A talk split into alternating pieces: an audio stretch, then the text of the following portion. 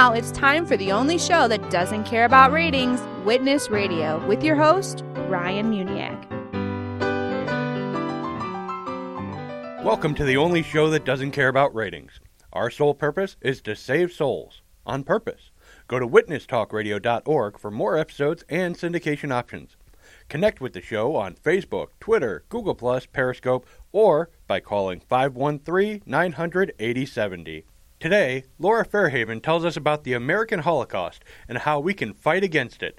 This talk was taken from the Women in Ministry DVD available at witnesstalkradio.org. You're listening to Witness Radio. You may wonder what the American Holocaust is, or you may be very well familiar with that term. For those who may be less familiar, the American Holocaust refers to the estimated 60 million preborn babies who have been murdered in the United States in the 42 years since Roe v. Wade became the law of the land. You may wonder why I would speak on abortion. Isn't this a political issue, a woman's reproductive rights issue, a healthcare issue? Why should I get involved? Listen to a story Jesus told. On one occasion, an expert in the law stood up to test Jesus. Teacher, he asked, what must I do to have eternal life? What is written in the law? He replied. How do you read it?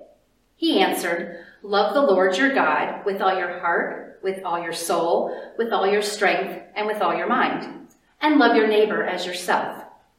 You have answered correctly, Jesus replied. Do this and you will live. But he wanted to justify himself. So he asked Jesus, And who is my neighbor?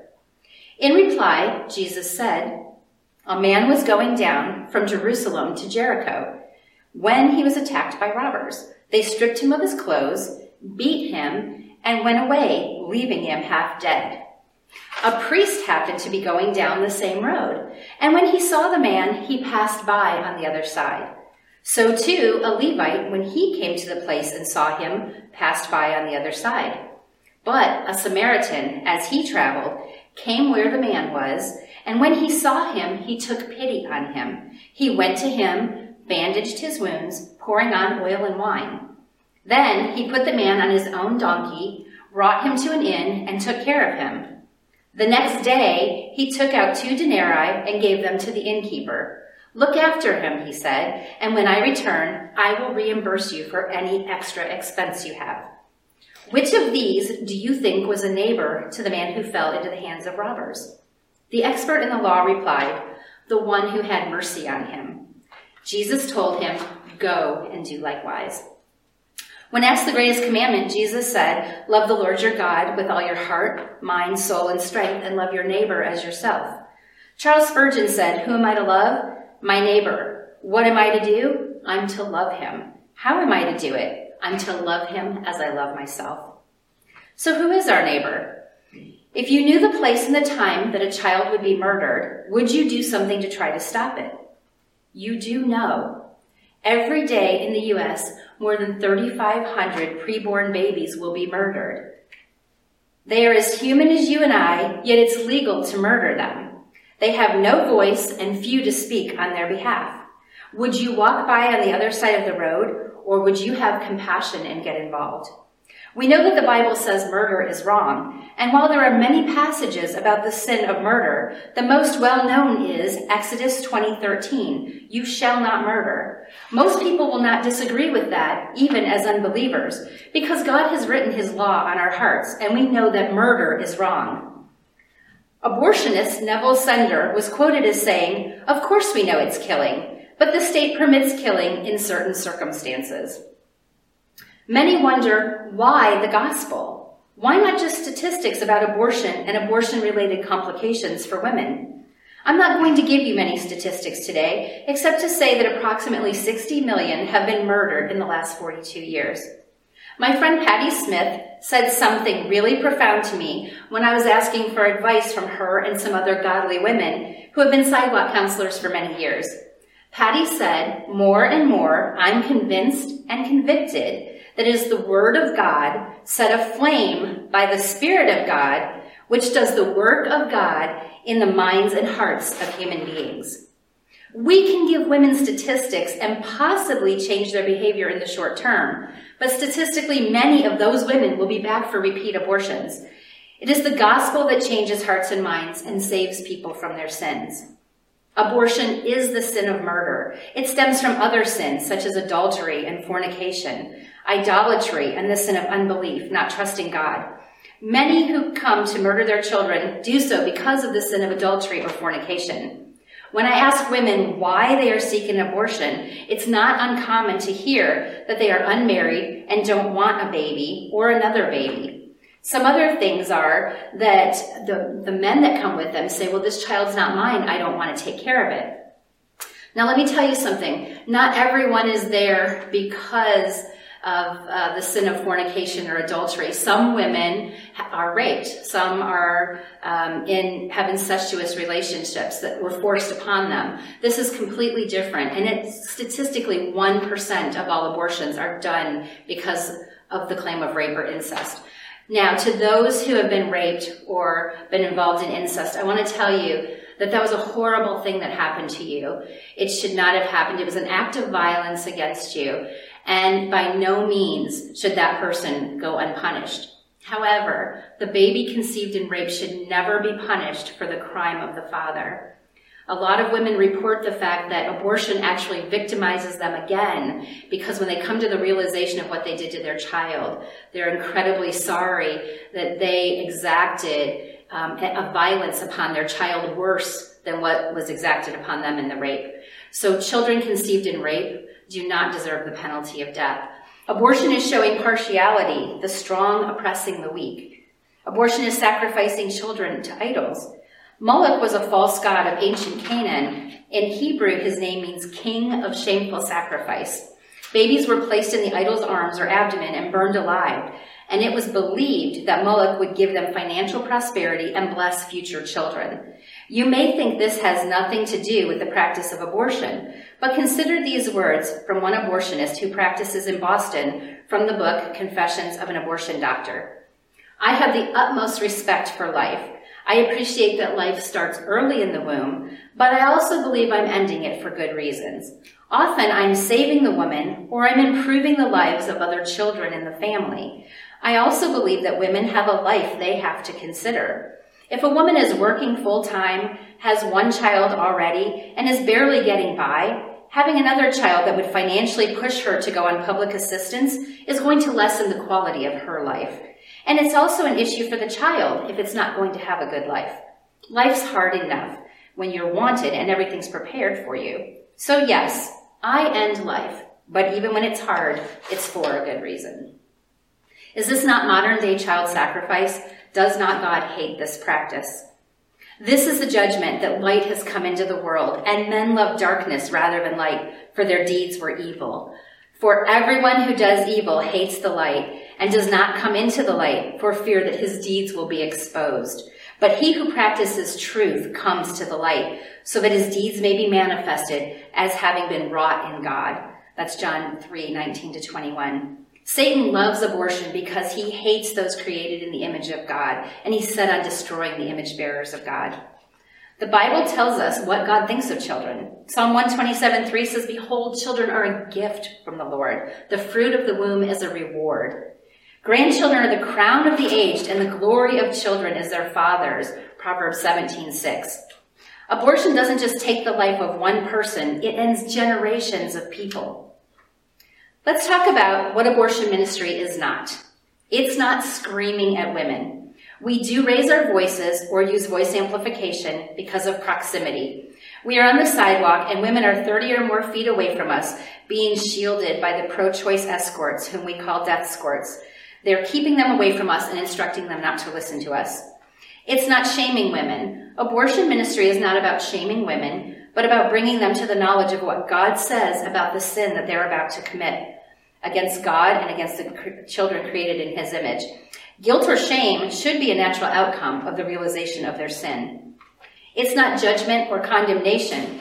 Those on the sidewalk are not there to bring our own judgment to those murdering their children. It's to warn those participating in this evil practice of the wrath to come if they sin against God and their child in this manner. It's not about hating women. We do not stand out in all sorts of weather to hate women, but to love them enough to tell them the truth, which the abortuary does not tell them. Besides spiritual consequences, there are often physical ones for the women and emotional ones because they suppress the truth that they have killed their child. It's not protesting. We are not protesters in the sense they mean as protesting women's rights. We are protesting the deaths of millions of innocent children and trying to stop that evil practice. It's not women's health care. There is no health care where a person is purposely killed. Health care is always about prolonging or saving lives what abortion ministry is. First and foremost, it's about sharing the gospel, calling sinners to repentance, speaking the plain truth of God's word, and allowing the Spirit to convert the mind and the conscience. We speak with God's voice and we plead with, with lost moms. Some of the verses we use are Today, if you hear his voice, do not harden your hearts as in the rebellion. Hebrews 3:15, and truly, truly I say to you, unless one is born again, he cannot see the kingdom of God. John 3:3. Abortion ministry is offers of help for both mom and baby, physical, emotional, and spiritual, both pre-abortion and post-abortion. When a car pulls in, we smile and we try to offer them information. We ask them to please come talk to us. We say we have something for them. We tell them we have information for them of places they can go for real help for them and their child, places that offer all assistance free. We want to help women. We don't want to harm women and children. Abortion ministry is loving our tiniest neighbors as ourselves by leaving the comfort of our homes and lives and giving time to speaking up for those who have no voice. Now, people want to know if we're successful. As in any other ministry, there are measurable results, such as babies saved from murder and people who receive the good news of Jesus Christ, repent, and are born again. However, often we don't see the results and we may never know until heaven. The Bible tells us that some plant, some water, and God causes the increase. It's God that causes the increase.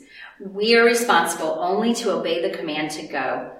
God, through the Holy Spirit, converts the soul. Charles Spurgeon said, We are not responsible to God for the souls that are saved, but we are responsible to, to God for the gospel that is preached and for the way that we preach it. We speak the truth in love. We need to speak the truth that abortion is murder and an offense to a holy God.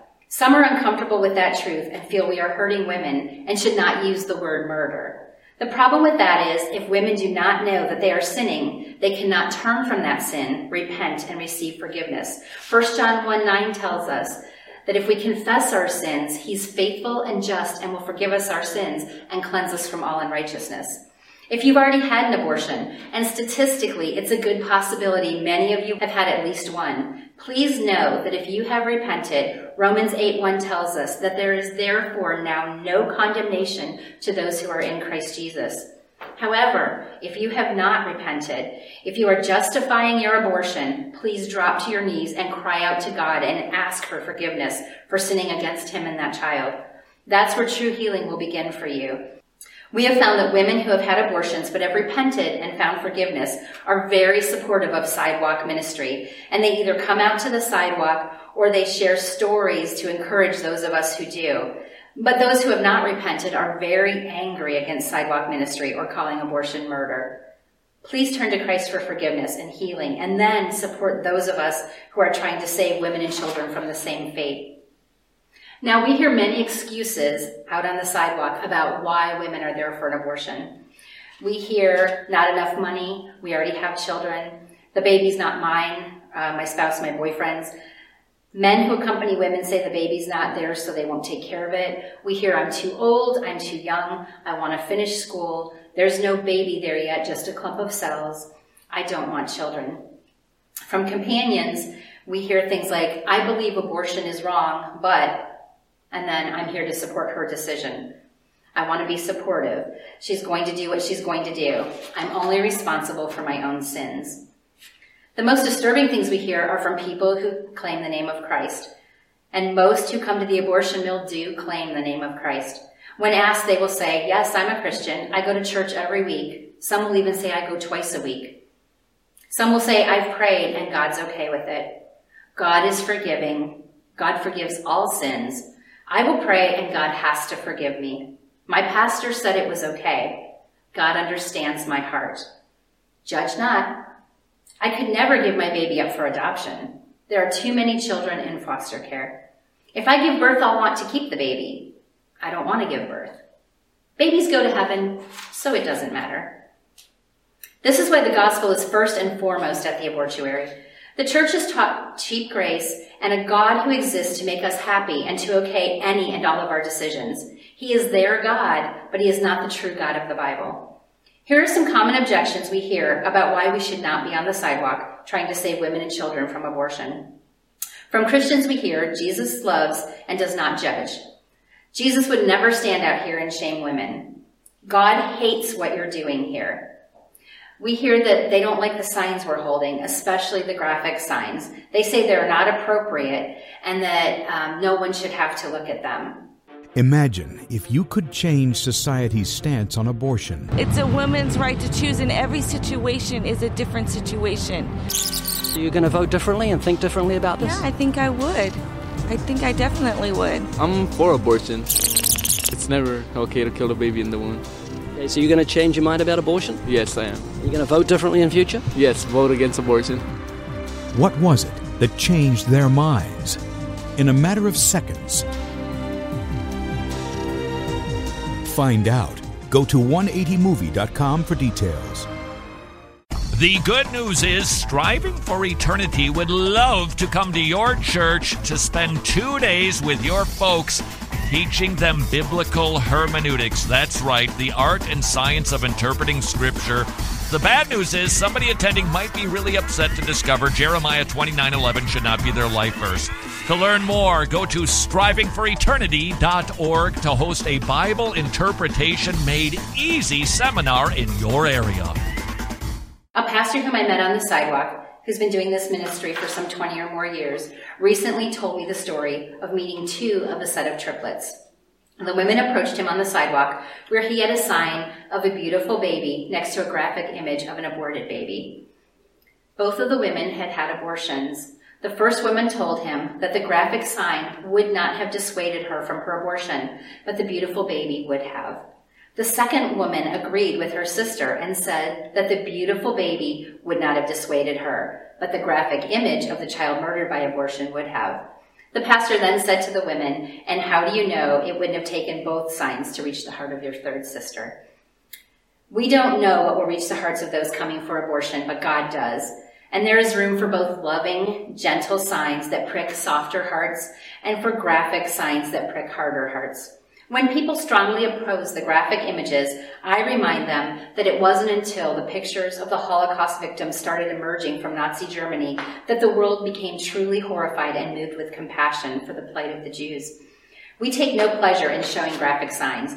They hurt my heart every time. But we need to be more upset that such an atrocity exists than, that, than at those that are trying to expose and stop the American Holocaust.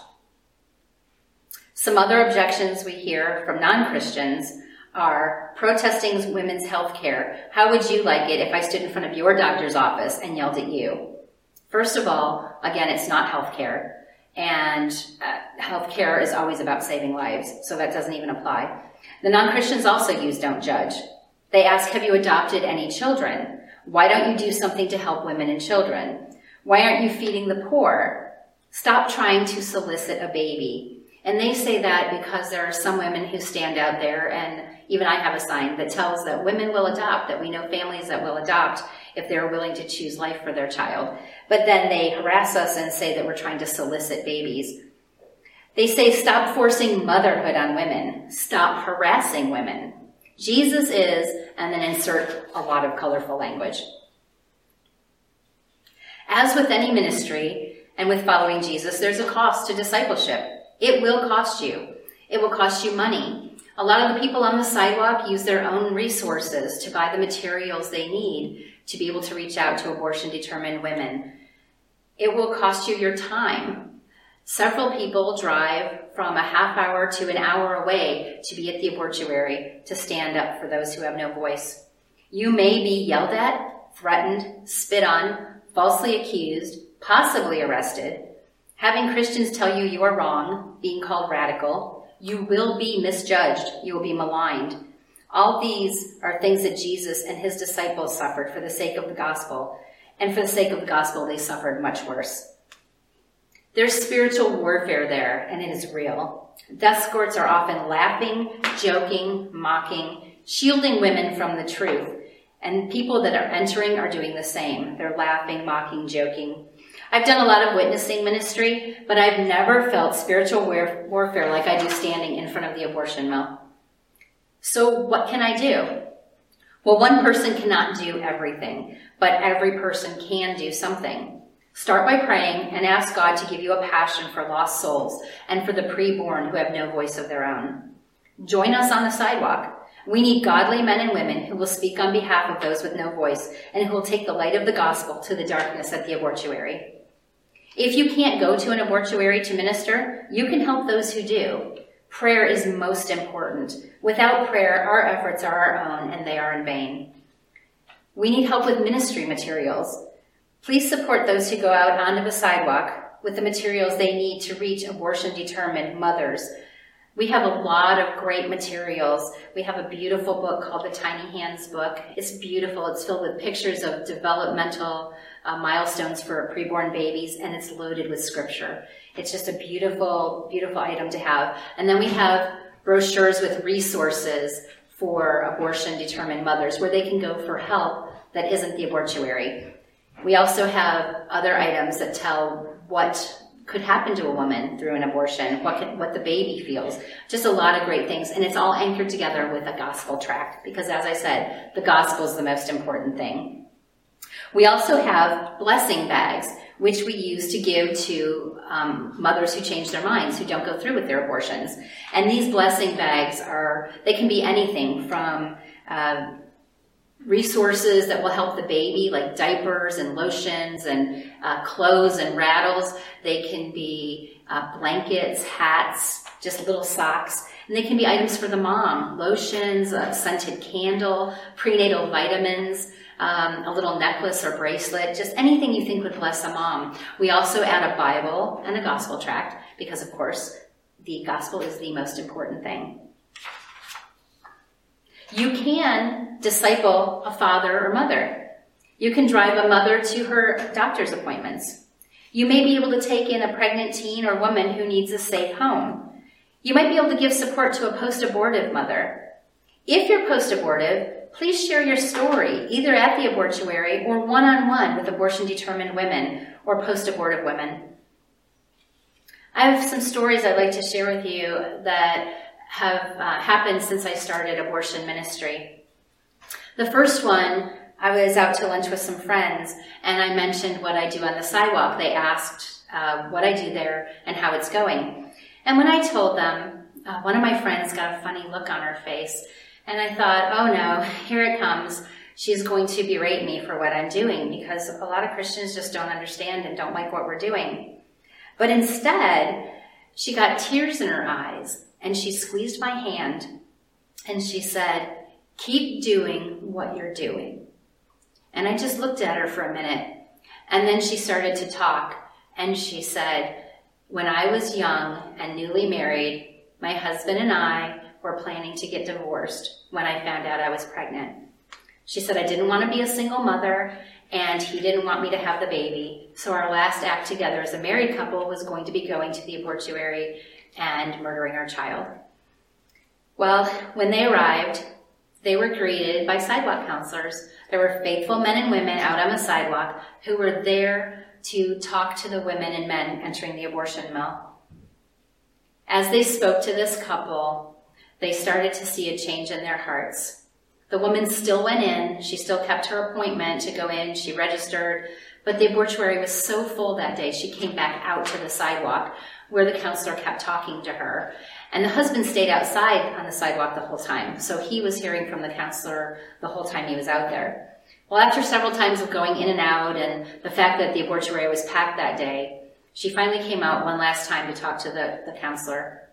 And she decided that abortion was not what God wanted them to do. They talked about it. They left that place. The great news is not only did their child live, but their marriage lived and they lived spiritually. They became born again Christians. their marriage healed. They went on to have two other children, and that first child, whom they almost killed, went on to have their grandchildren. That story blesses me every time I think about it. And I remember her words keep doing what you're doing. Then I think of another friend of mine in her 50s who told me she was forced at 17 by her mother to have an abortion. She found out she was pregnant with her boyfriend from high school, and the mother thought that would bring great shame to their family. So instead of allowing the child to live and maybe finding an adoptive home or allowing her to raise the child, the mother insisted she have an abortion. She's been very torn up about that ever since, and she wishes she had had the strength or um, the ability to leave that situation and flee from her parents and keep her child. And I often wonder if there had been sidewalk counselors that day, would she have had the strength to do that? And would she have had people to care for her and her child? The last story I'm going to tell you is about something that happened to us this year, recently on the sidewalk. We ran into um, a girl who had come for an abortion what happened is she came on a Friday because there's a 24 hour waiting period in Ohio. You have to have a counseling appointment, and then the next day you can schedule your abortion. So she came in for her counseling appointment with her mother and her grandmother. Uh, she saw sidewalk counselors out there. She was approached with information, but they didn't speak to them. They just went in. The uh, grandmother and mother wouldn't let her speak to anybody. She went inside. As she looked around in there, she realized that she really didn't want to do this. She was being forced to do this. So she determined that she was not coming back. However, the next day, Saturday, she showed up. And fortunately, there were a lot of people on the sidewalk that morning there with signs and information offers of help. And as that car pulled in with the grandmother driving and the mother with her, uh, they parked. She got out of the car and immediately went to the sidewalk and asked for help. She actually approached my daughter and started asking for help. Another lady from our church who heard what was going on came over and offered assistance and started uh, helping her get out of that situation. It's a very long story to go into, but to make a long story short, um, the police were even involved because in trying to rescue this girl and her child, the grandmother called the police and said she'd been kidnapped. And my friend was put in the back of a police car on suspicion of child kidnapping. In the end, it was all cleared up. And thanks to the sidewalk counselors, thanks to those who were there Friday and Saturday, thanks to my friend and my daughter and their willingness to get involved, this woman is now, this girl, 16 years old, is now safe and her baby's safe. The grandmother wouldn't let her come home. It was uh, January then, so it was very cold outside. It was about 20 degrees. And the grandmother says, You cannot come home if you're pregnant. So instead of going home, she went to her boyfriend's house where the boyfriend's mother helped her by contacting Child Protective Services. They put her in a foster home, and she and her baby are safe today and she's doing well. The foster family is willing to have her stay there with her and her child until they're ready to move out on their own. Uh, the other good thing about this is the boyfriend is really wanting to step up and be a father and a husband to do the right thing and get married, and they're all attending church. They've all started uh, going to church together and learning more about God. So we pray that, that salvation would take root in their hearts. So the church has remained largely silent this isn't glamorous work. It's not work for the mighty or the strong only, but it's work for nobodies. It's work for those who care nothing for the applause of men, but are willing to humble themselves for the good of their neighbor and in obedience to God. They're willing to become fools for Christ. It's simple work for simple Christians who love the Lord with all their hearts and love their neighbors as themselves. Will you love your preborn neighbors or will you sing a little louder as they're being taken to slaughter? You're listening to Witness Radio. For help and resources regarding the issue of abortion, please visit the show notes page for this episode at witnesstalkradio.org. If you enjoyed this episode of Witness Radio, please rate it and share the show with others. Until next time, the fields are ripe for the harvest. So what are you waiting for? Get out there and share the gospel. May God bless you. Witness Radio has been brought to you by the Muniac family.